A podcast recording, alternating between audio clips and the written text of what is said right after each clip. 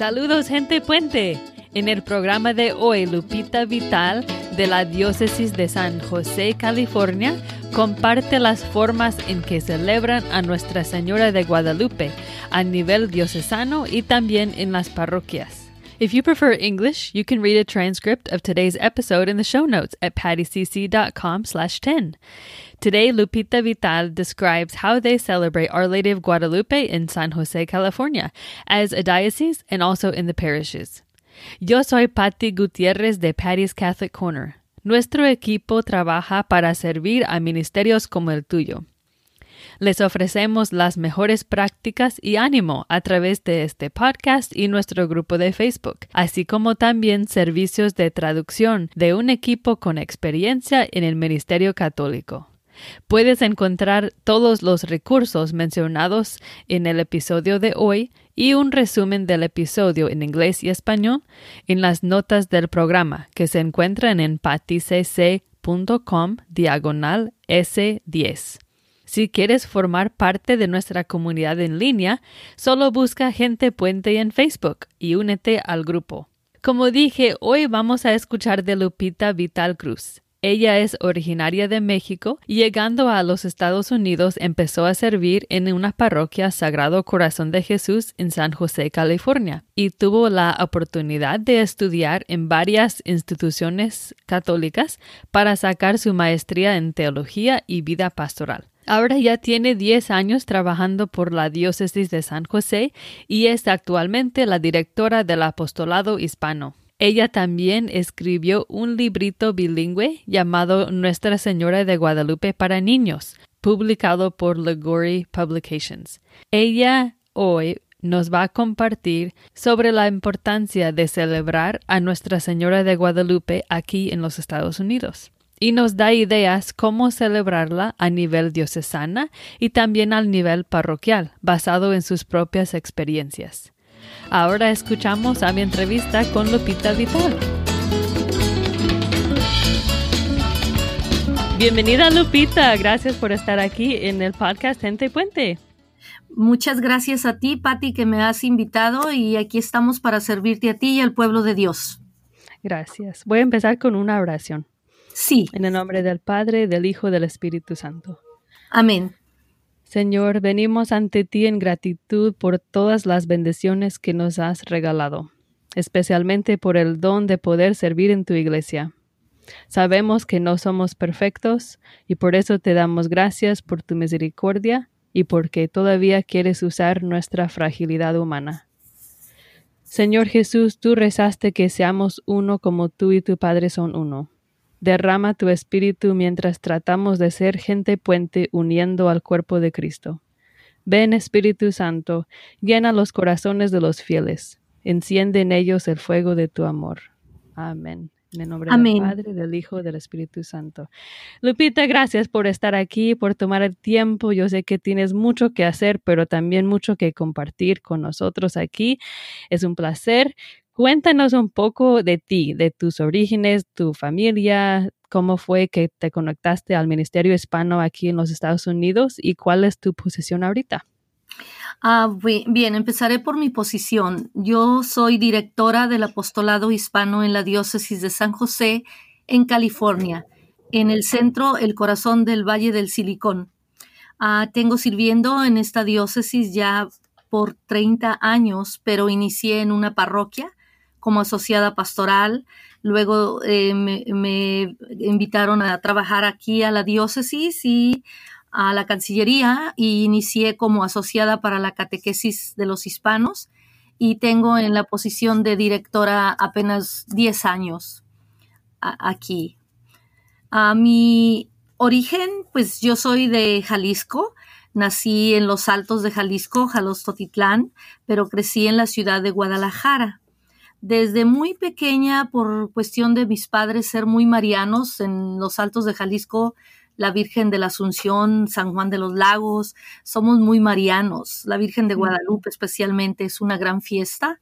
Y yo desde pequeña recuerdo que el saludo que mis padres hacían en la mañana para levantarnos a escuela o a desayunar era, el ángel del Señor le anunció a María, no nos decían buenos días Nos decíamos, y concibió por obra del Espíritu Santo. Y era la oración que casi siempre, no te digo todos los días, pero casi siempre se rezaba en la mañana, era el saludo. Mis padres, ah, Carlos Vital y María de Jesús Cruz, tenían en su mente y corazón eh, lo mariano. Y creo que ahí para mí es la base, mi familia, mis padres, eh, este, ahora ya en el cielo y mis hermanos, eh, la comunidad pequeña, nuestro ideal era pues casi siempre yo crecí con no se iba a dormir si no se rezaba el rosario. No sé si tú has escuchado eso de los saltos de Jalisco, ¿verdad? Sí, así era la familia de mi esposo también igual. Creo que eso es lo que a mí está en mi corazón siempre y aquí estoy para servir en la comunidad hispana con todo el corazón. Muy bien. ¿Y tu familia ahora? ¿Tienes familia aquí? ¿Tú estás casada, soltera? ¿Tienes tu propia familia? Mm, yo soy soltera, fui religiosa, estuve un tiempo en el convento, después me salí por razones de salud y otras cosas, ya ves, Dios llama. Y cuando yo salí del convento en Guadalajara, este, yo estuve con las hermanas catequistas de Jesús crucificado a mucha honra porque aparte de lo que me enseñaron mis padres, ellas también cooperaron en mi vida para formarme como líder en la iglesia y agradezco mucho eso. Entonces, no, soy soltera, me dediqué, me vine aquí a Estados Unidos precisamente porque mi familia, mi mamá y mis hermanos solteros en aquel entonces estaban aquí mm. ya viviendo y yo solo quedaba pues estaba en el convento allá en México. Entonces cuando salí, yo vine para acá y ya traía algo de mis estudios terminados en teología, sagrada escritura, cositas así que me abrieron el camino aquí porque al venir no entré inmediatamente a servir en la parroquia del Sagrado Corazón de Jesús en San José, California. Eh, encontré mi familia me llevó a varias iglesias para que yo escogiera dónde servir porque sentía que tenía que seguir sirviendo, ¿verdad? Y el Sagrado Corazón de Jesús con un párroco que ya murió, un gran amigo, Mateo Chidi. Él me ayudó, eh, se enfocó en los estudios que ya traía y me dice, tú tienes que estudiar aquí en Estados Unidos para que seas puente por todo lo que ya tienes de preparación. Entonces, pues el primer obstáculo para todos los líderes que llegan y vienen y quieren trabajar en la iglesia es necesitamos de aprender inglés, aunque mi inglés yo digo que lo hablo al estilo Cuauhtémoc, indígena, o sea, con su acento bien marcado, pero es muy importante los estudios, especialmente ser bilingües en la iglesia en Estados Unidos, para las generaciones que están ahorita actualmente, futuras, y también para nosotros sentir que vivimos y vibramos en el país, con todas sus consecuencias. Y al final, ya para terminarte ese cuento, porque viví muchos años con la mochila atrás, Santa Clara University me ofreció una beca para que terminara mi maestría y eh, teología, pero con énfasis en liturgia y catequesis. Y punto final. Ah, muy bien, gracias. Bueno, en este episodio nos vamos a enfocar en las celebraciones de Nuestra Señora de Guadalupe. En el episodio eh, previo expliqué lo básico de las apariciones, de la devoción, por qué existe y cómo se ha traído aquí y cómo se puede aplicar a nuestra realidad aquí. Pero me gustaría si puedes empezar diciendo por qué crees tú o por qué has visto tú que es tan importante seguir y celebrar a Nuestra Señora de Guadalupe aquí en los Estados Unidos. Vivir y celebrar a Nuestra Señora de Guadalupe aquí en los Estados Unidos creo yo que es muy importante porque la mayoría de los, empezando México y los pueblos de Centro y Suramérica, sabemos que la, Virgen de Guadalupe es patrona de las Américas. O sea, la Virgen de Guadalupe es como nuestro centro para encontrar a Jesús en el lugar que entremos, lleguemos. Entonces, como inmigrantes, nosotros traemos ya en el corazón todos, yo creo, ese amor mariano. Y celebrarlo en un pueblo extranjero, yo me imagino algo parecido como los egipcios celebraban los judíos cuando estaban en Egipto, celebrando la memoria, el recuerdo de lo que era el amor de Dios de ellos en su vida. Entonces, nos, para nosotros, yo creo que la Virgen de Guadalupe en Estados Unidos es recordar y vivir toda nuestra tradición y cultura de nuestros países de origen. Entonces, aunque la vocación es distinta en el país de uno, no es, no es mal seguir esta celebración, pero también se puede juntar toda la comunidad hispana o toda la comunidad también de, de la comunidad americana bajo esta vocación porque es emperatriz de todas las Américas. Es algo que nos une. Sí, claro que sí. De hecho, en las celebraciones de la Virgen de Guadalupe que hacemos en la misa donde celebra el obispo, ah, hacemos énfasis en las letanías de las Américas, porque tenemos personas de todos los, pueblos, peruanos, nicaragüenses, eh, chilenos, argentinos, o sea, todo lo que hay entonces eh, hay una letanía que es letanía de las Américas, donde se hace la advocación a cada advocación a la Virgen en los diferentes países de, América. Bueno, lo voy a buscar y ponemos el vínculo en las notas del programa. Bueno, entonces ahora platícanos un poco cómo celebran a Nuestra Señora de Guadalupe en San José, en tu diócesis y en las parroquias. Mira, en San José, cuando yo llegué hace ya sus añitos, ah, tres décadas, ya celebraban aquí, uh, llamaban novena diocesana, y se celebra el viernes antes del 12 de diciembre. Y lo que estas personas hicieron fue plantar la semilla, los primeros líderes, ah, para que las parroquias diocesanas acudieran a ese día todas y celebraban las vísperas en honor a la Virgen de Guadalupe celebraban las vísperas en honor a la Virgen de Guadalupe por homenajear o invitar a los laicos a celebrar esa noche junto con el obispo, haciendo memoria a Juan Diego, que fue una persona laica. Entonces no se celebraba la Eucaristía, las vísperas era, era para honor a Juan Diego y a nosotros los laicos, porque el obispo permitía que se hiciera la reflexión del Evangelio dentro de las vísperas, un laico fuera mm sobre la Virgen de Guadalupe. Los últimos años eh, ha cambiado porque la misma comunidad ha pedido que se celebre la Eucaristía.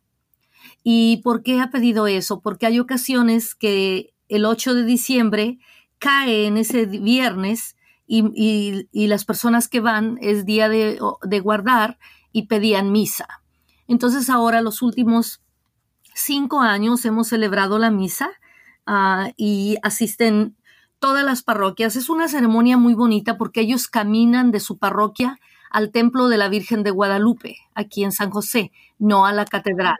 El obispo ahí nos recibe y nosotros ah, pues celebramos las peregrinaciones con danza, música, chocolatito caliente, pero antes que todo eso se celebra la Eucaristía pues bueno, solamente no tenemos juegos pirotécnicos porque no se permite, pero y también la comunidad anglosajona nos acompaña.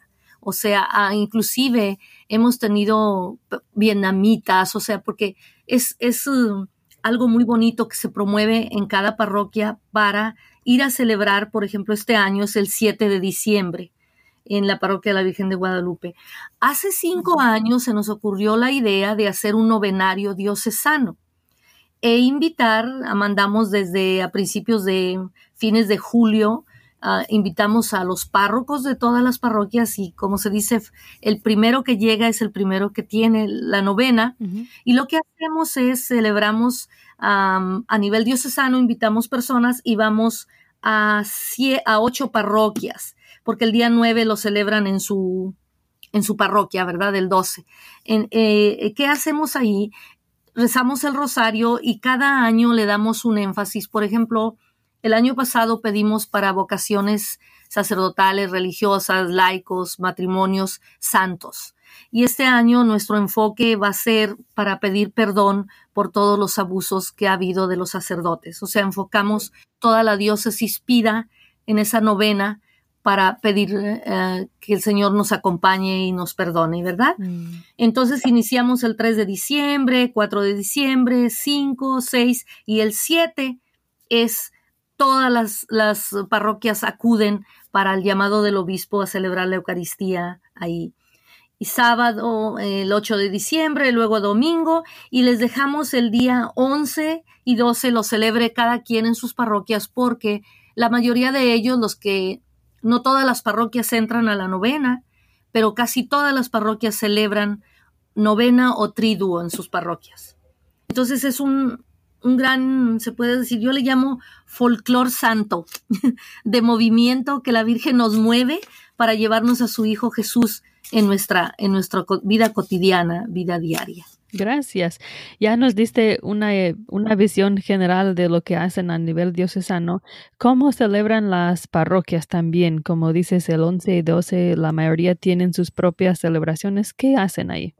Mira, yo sé que hacen una especie como de kermés, sí, esa palabra pues es, venden tamales, fruta, este chocolate, champurrado, pero no tanto es eh, eso eso nos, nos reúne. Los hispanos somos mucho, nos reúne la comida, pero luego es para celebrar a, la Virgen de Guadalupe. Casi todos celebran con rosario, misa y oraciones especiales a la Virgen, le, le preparan su altar sobre todo. Y algo que se me pasó decirte, cuando estuvimos en Sagrado Corazón de Jesús, el padre Mateo y tu servidora y el equipo iniciamos la, las apariciones de la Virgen de Guadalupe en vivo.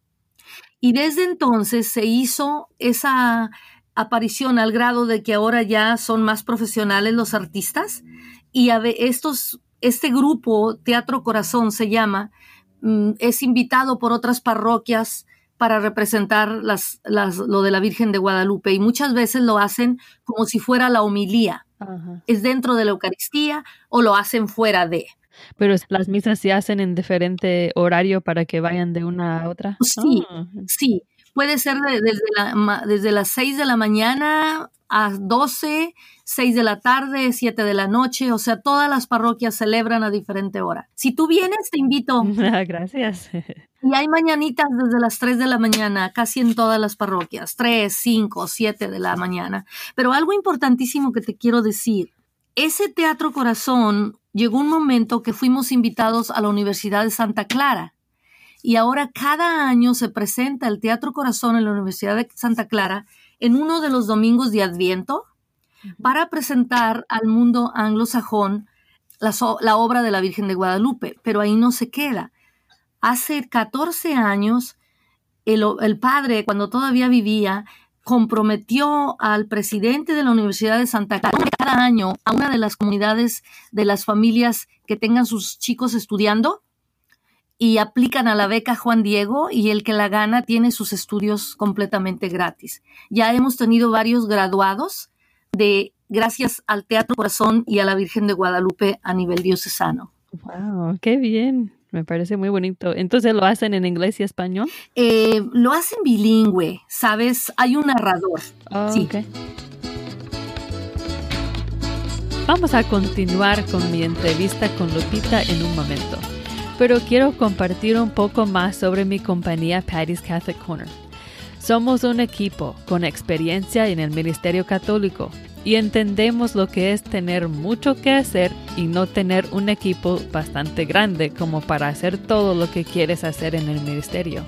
Queremos que tú puedas enfocarte en tu ministerio mientras nosotros nos encargamos de tus traducciones de inglés al español o del español al inglés. Yo y los otros traductores del equipo tenemos muchos años de experiencia, tanto en el Ministerio Católico como en traducciones católicas. Así que nunca tendrías que preocuparte si tu traducción sea fiel al mensaje. Conocemos el lenguaje de la Iglesia y tenemos un corazón para llegar a los católicos hispanos. Para más información, vente a paticc.com. Ahora continuamos con la conversación con Lupita Vital. Bueno, voy a regresar a algunas de las actividades que mencionaste para preguntarte más detalles. Vamos a suponer que hay alguien escuchando que quiere intentar esto en su diócesis. Empezamos a nivel diocesano. Ellos quieren ayudar a impulsar celebraciones así como has explicado a nivel diocesano.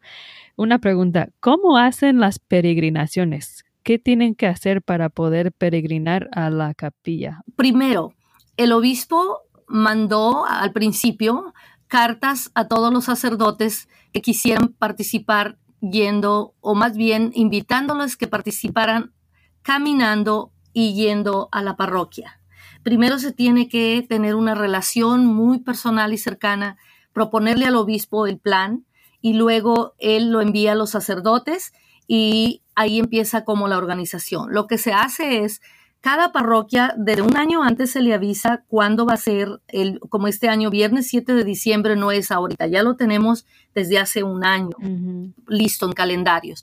Entonces lo que hacen los sacerdotes es promoverlo durante un mes antes o mes y medio para que la gente se prepare porque van a caminar, una linternita, ocupan avisar a veces a la policía, tú sabes, los que ayudan porque se camina.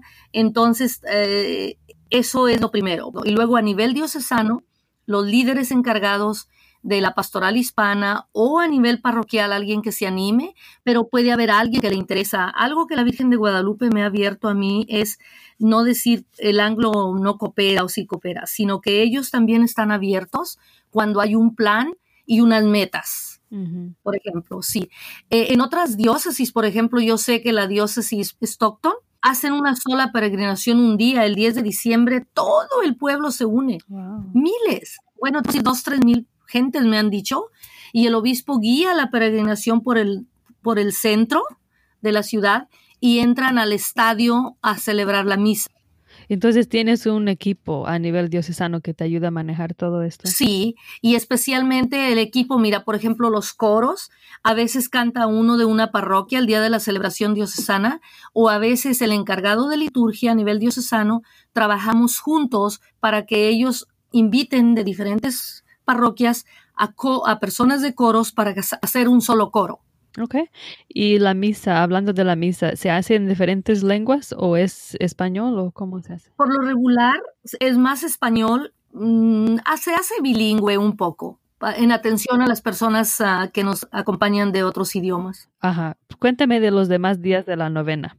¿Cómo se hacen? Los demás días de la novena, por ejemplo, um, el, el, 3 de diciembre lo vamos a celebrar con el grupo que le llamamos ah, los líderes que se están preparando para mejorar su ministerio. Tenemos un programa de dos años que le llamamos Fe Más Allá del 2000, eh, donde una o dos veces al mes reunimos a los líderes de todos, movimientos eh, de cursillos, carismáticos, catequistas, jóvenes, y se les dan instrucciones cada mes.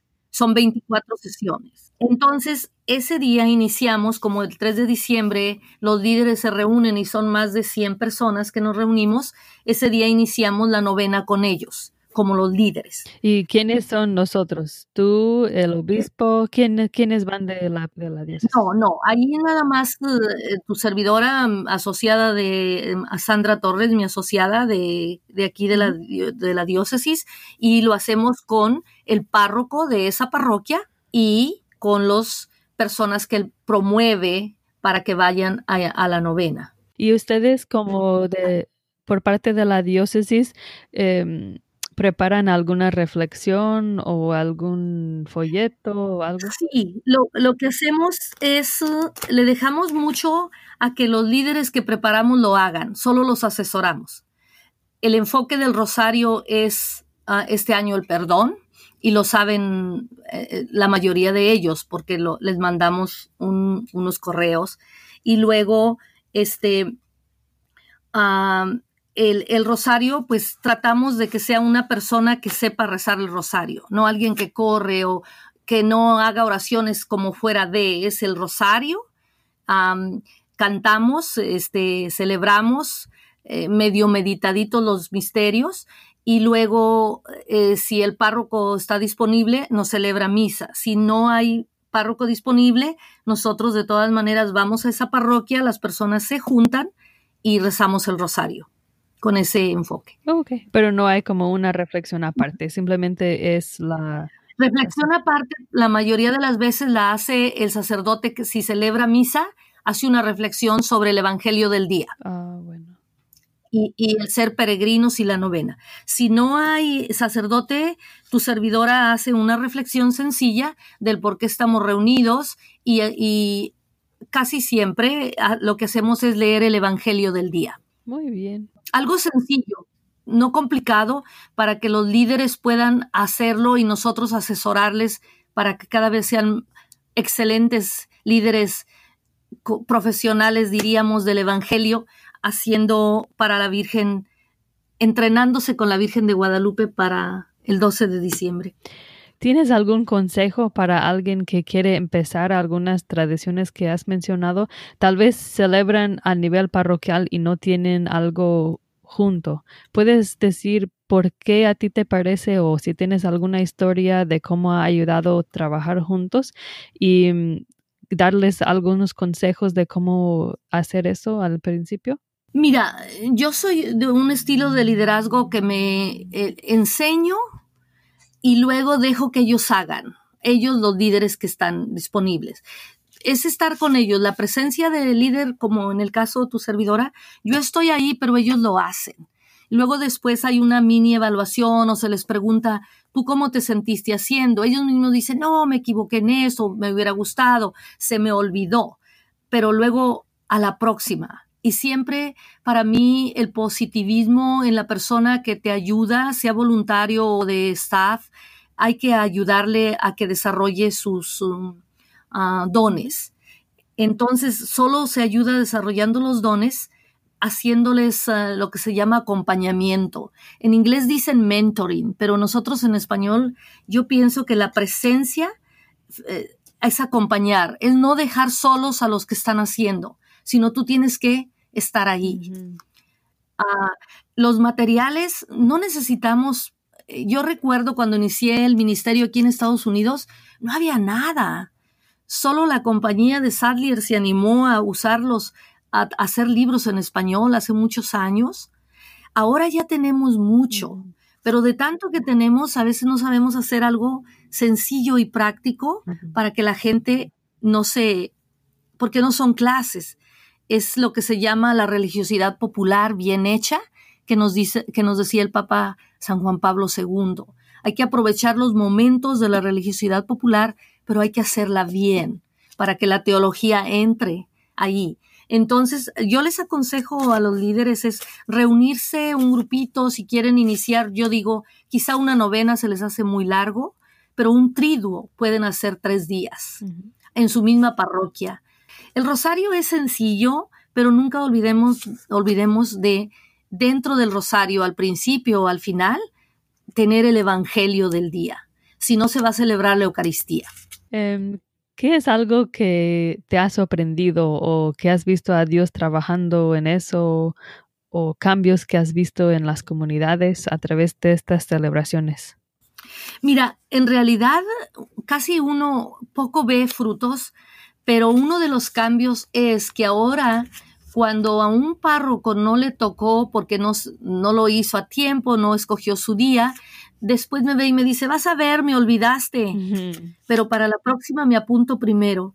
O sea, hay como una chispita de despertar de, de, los, de los párrocos especialmente, que son los que nos ayudan y apoyan, y también de la comunidad. Tengo un, grupito como de cinco o seis personas fieles que han seguido todos los años a ir a todas las parroquias. Y eso es pues mucho porque no están las parroquias cerca, hay que manejar, a veces está lloviendo, no salen temprano del trabajo, pero te acompañan.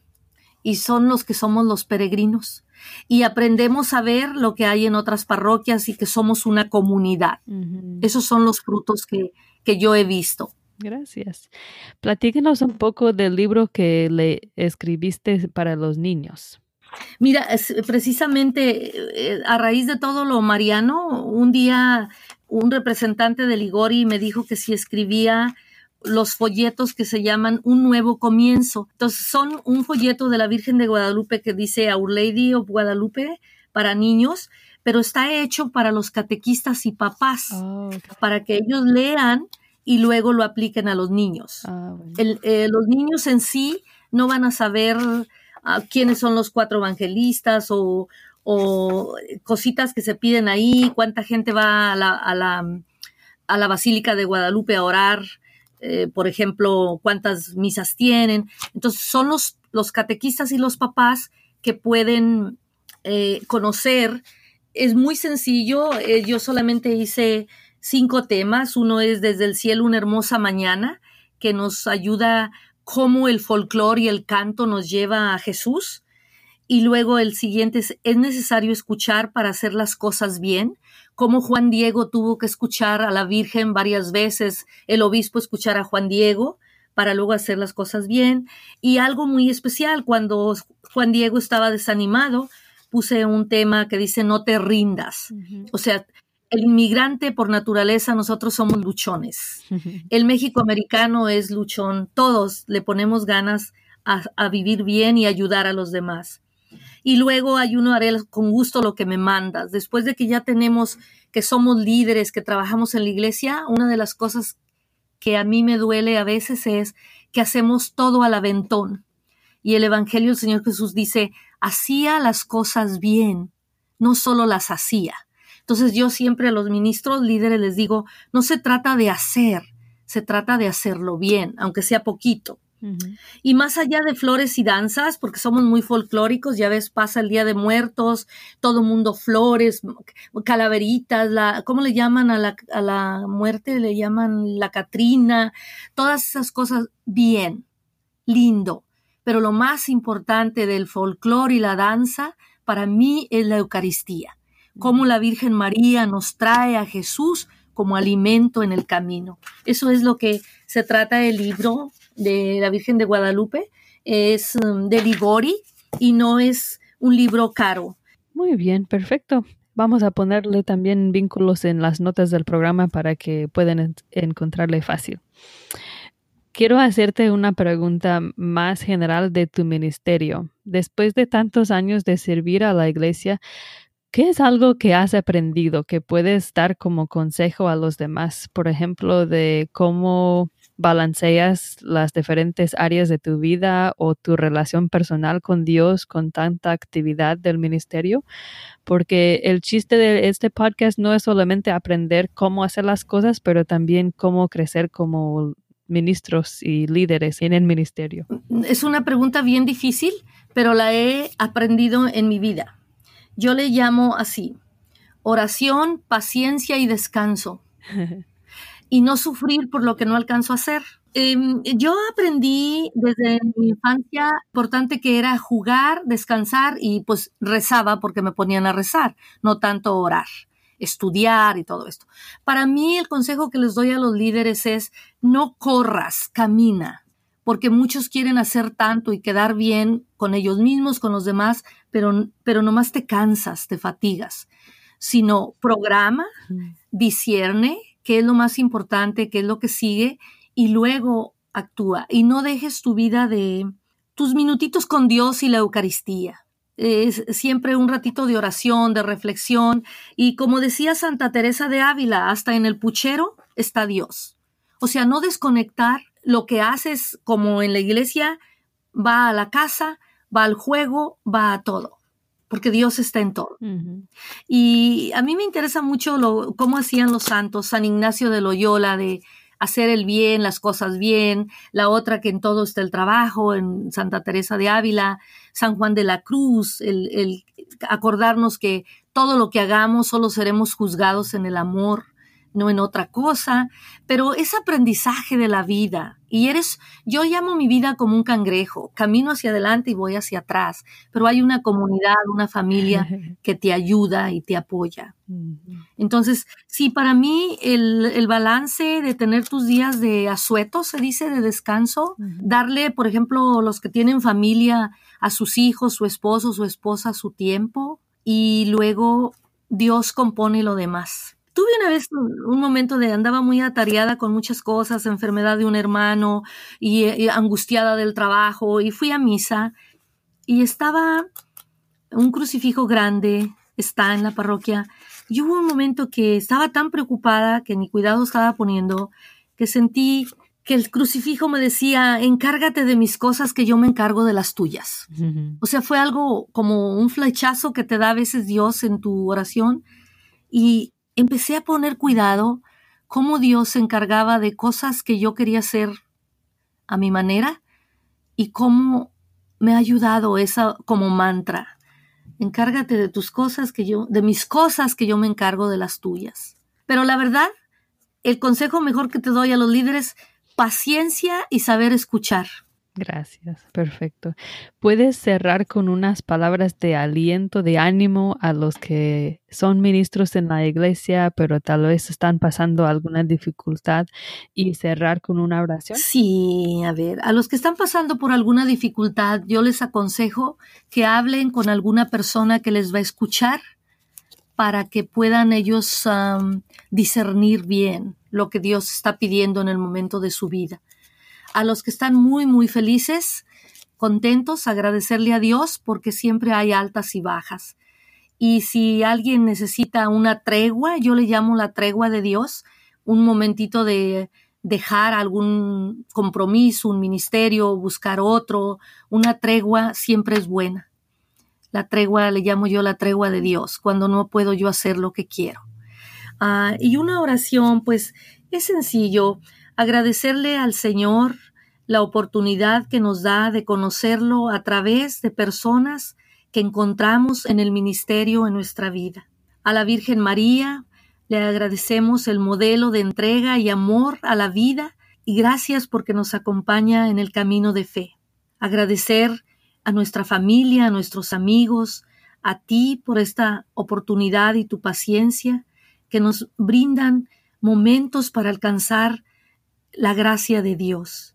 Y claro, podemos terminar con el Ave María en honor a la Virgen María que abrió su corazón, su mente, su vida a darnos al Señor Jesús.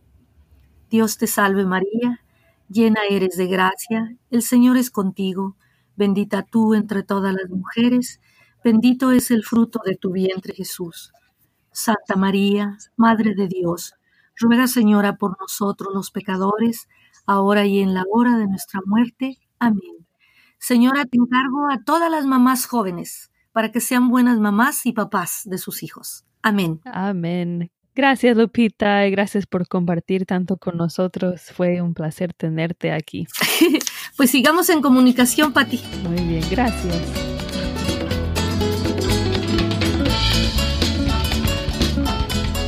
Qué bonita entrevista con Lupita compartió mucha sabiduría de sus décadas de ministerio siendo gente puente. Les voy a dar un resumen de los puntos principales de la entrevista junto con algunos recursos más de mi diócesis. Número 1. Celebrar a Nuestra Señora de Guadalupe puede ser una experiencia de unidad entre la comunidad hispana tan diversa como también con los que no son hispanos. Ella es emperatriz de todas las Américas. Y como compartí en el episodio 9, ella es modelo de la enculturación respetuosa y la unidad en la diversidad. La experiencia tan bonita que tuvimos en la parroquia de San Miguel, donde yo trabajé por 11 años, es que conforme fue creciendo la comunidad hispana, iban llegando más y más gente indígena de Guatemala y la tradición de celebrar a Nuestra Señora de Guadalupe, que había empezado la comunidad de inmigrantes de México, empezó a ser también una tradición muy importante para la comunidad guatemalteca ahí. 2. Una de las formas principales de celebrar es con una novena guadalupana, de rezar el rosario por nueve días. En la diócesis de San José viajan algunos a una diferente parroquia cada noche para celebrar un novenario diocesano, como dijo Lupita. Y una de las noches, el viernes antes del 12 de diciembre, celebran una novena diocesana con una misa con el obispo y una celebración en honor a la Virgen. En San Miguel rezábamos el rosario cada noche en diferente casa de un parroquiano. El mes anterior la gente se apuntaba para recibirnos un día. Yo hacía un volante para avisar a la comunidad dónde íbamos a rezar el rosario cada noche. Lo hacíamos desde el 3 de diciembre hasta el 11 de diciembre. Y ese último día, el 11, rezábamos en la iglesia a las 11 de la noche, justo antes de la medianoche, porque en esa hora medianoche cantábamos las mañanitas. Bueno, regresando a la novena, si el clima nos permitía, y porque es un pueblito sin mucho tráfico, caminábamos en procesión con una imagen de Nuestra Señora de Guadalupe cantando himnos a la Virgen. Toda la comunidad parroquial estaba invitada a participar y los anfitriones también invitaban a sus amigos y familiares.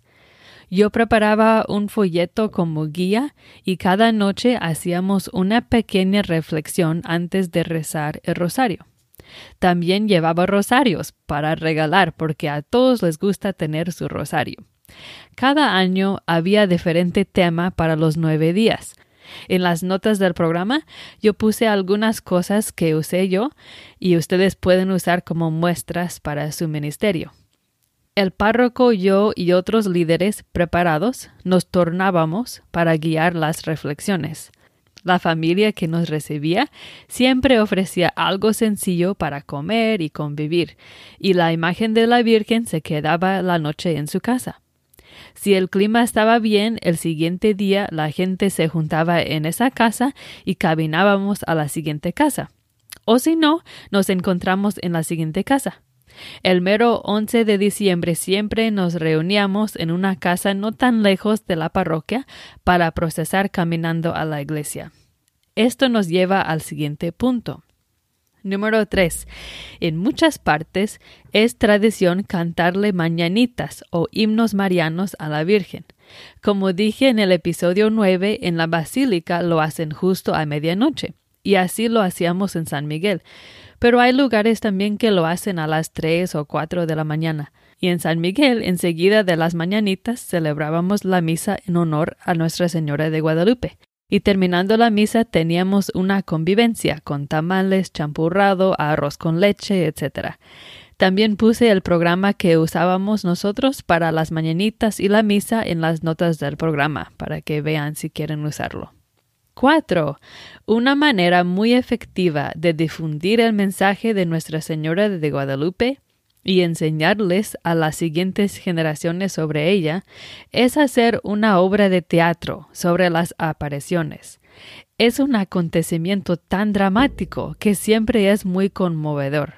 Lupita mencionó el Teatro Corazón y puse el vínculo en las notas del programa para encontrarles a ellos, pero también incluí varias opciones de guiones en inglés y español que ustedes podrían usar. También Susana Solorza, quien fue entrevistada en el episodio 2 sobre cómo atraer familias hispanas a las escuelas católicas, compartió conmigo los guiones que ella usa con los niños.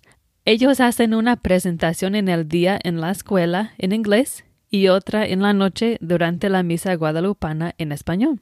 Ella trata de involucrar al máximo número de estudiantes posibles como actores, narradores y matechines que danzan en la procesión.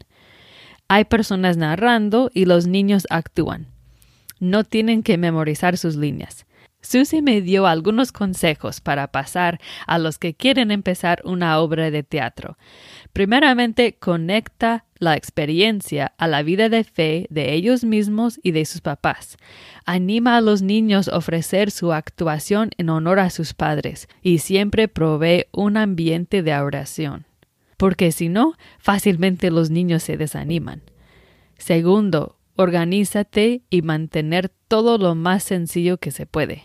Hay tantas partes moviendo al mismo tiempo que se complica rápidamente. Y por último, tener ayudantes adultos que se encargan de cada grupito para que el encargado de toda la obra puede concentrarse en dirigir. Por ejemplo, un adulto con los matachines para la procesión, un adulto con los actores por si necesitan alguna indicación y otro adulto con los narradores. 5. Otra tradición que mencionó Lupita es la danza. La danza ha sido una parte importante para la vida cultural y de fe del pueblo hispano. Es una forma de pasar algo muy positivo a la siguiente generación. En YouTube se puede encontrar las danzas folclóricas de muchas partes de Latinoamérica y animar a las familias hispanas de tu parroquia a aprenderlas y darles una oportunidad de compartirlas en la comunidad. por ejemplo durante su convivio después de la misa guadalupana, como lo hacen en la comunidad de Santo Nombre donde está Susana. Pero Susana advirtió, si vas a tener danzas, siempre, siempre busca una forma de tener la música lista, sin depender de un celular o del Internet, porque siempre causa muchos problemas. Pero dice que en su comunidad las danzas que han hecho ayudan mucho a unir a la comunidad hispana y también para compartir su cultura con la comunidad estadounidense también. A ver si encuentro unos videos de ellos también para poner en las notas del programa. Espero que también te gustó la entrevista y que te sirva en tu ministerio. No te olvides de visitar las notas del programa con todos los recursos mencionados en este episodio en paticc.com diagonal S10. En el próximo episodio vamos a seguir hablando sobre las tradiciones hispanas latinas y las celebraciones en diciembre. Si te gustaría ser entrevistado para un episodio en el futuro, puedes encontrar más información en PatiCC diagonal Gente Puente. No tienes que ser experto, simplemente puedes compartir desde tu experiencia algo concreto que los demás ministros hispanos pueden usar en sus ministerios. No queremos malgastar nuestro tiempo reinventando cosas que ya existen. Ayudémonos unos a otros. O si prefieres, puedes compartir a través de nuestro grupo de Facebook.